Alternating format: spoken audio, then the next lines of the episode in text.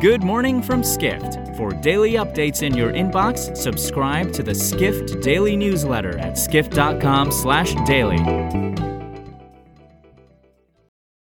It's Thursday, August 18th in New York City. And now here's what you need to know about the business of travel today.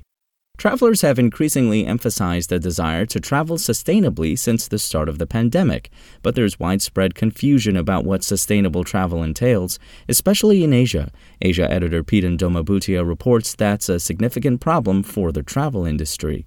Roughly 95% of Asian travelers want to travel sustainably, according to a recent Expedia sustainability travel study.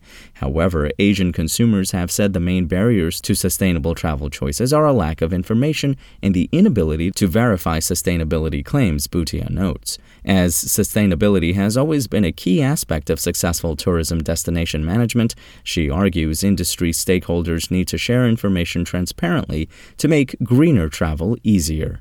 Jeremy Tran, the founder of consulting firm Saenha, believes that Asian travelers are willing to go on sustainability centric trips that align with their values.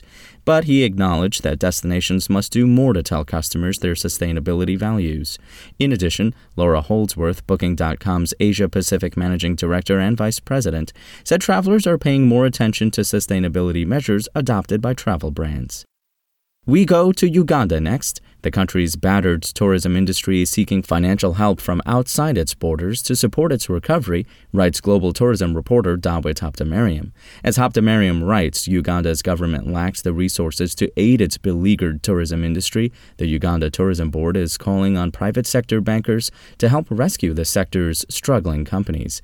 Ugandan tourism officials have said the country would lose out to rival destinations if the sector doesn't get the funding it needs. But Habtemariam notes financial support support for Uganda's tourism industry could come from overseas. The European Union announced recently, in partnership with the Uganda Development Bank, it would provide $265,000 in grants and loans to eligible tourism businesses. At least 70% of Ugandan tourism workers lost their jobs during the pandemic, according to the country's Ministry of Tourism, Wildlife, and Antiquities. We end today with a look at the membership collective group's strong second quarter. The parent company of the Soho House chain of membership clubs reported a record waitlist figure in its earnings call, reports senior hospitality editor Sean O'Neill. As O'Neill writes that MCG's decision to raise prices amidst inflation hasn't deterred interest in membership, the company said its waitlist hit an all-time high of 82,000. MCG's retention level also hit 95% of pre pandemic figures. In addition, the company reported Soho House membership grew 27% from last year's second quarter. However, despite recording a roughly 97% year over year increase in revenue, MCG was still in the red during the period. For more travel stories and deep dives into the latest trends, head to skift.com. To find these stories and more insight into the business of travel, subscribe to the Skift Daily newsletter at skift.com/daily.